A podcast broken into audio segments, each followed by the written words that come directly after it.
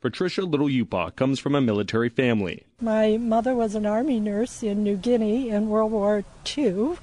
My dad served in World War II in the Navy. Both of my brothers served in the Army. She followed in her mother's footsteps, becoming a U.S. Army nurse in 1966. Little Upah was deployed to Vietnam and later called again to serve during Desert Storm a battle she said doesn't get enough attention. I think that people sometimes discount what the troops went through and the psychological impact leading up to that war. As an Army nurse, Little Upah said the most difficult thing was not knowing the fate of the troops she helped care for. You don't know what happens to them once they leave your hospital. You don't know if they go back into combat, what maybe happened to them, you know, and that really can take a toll on you.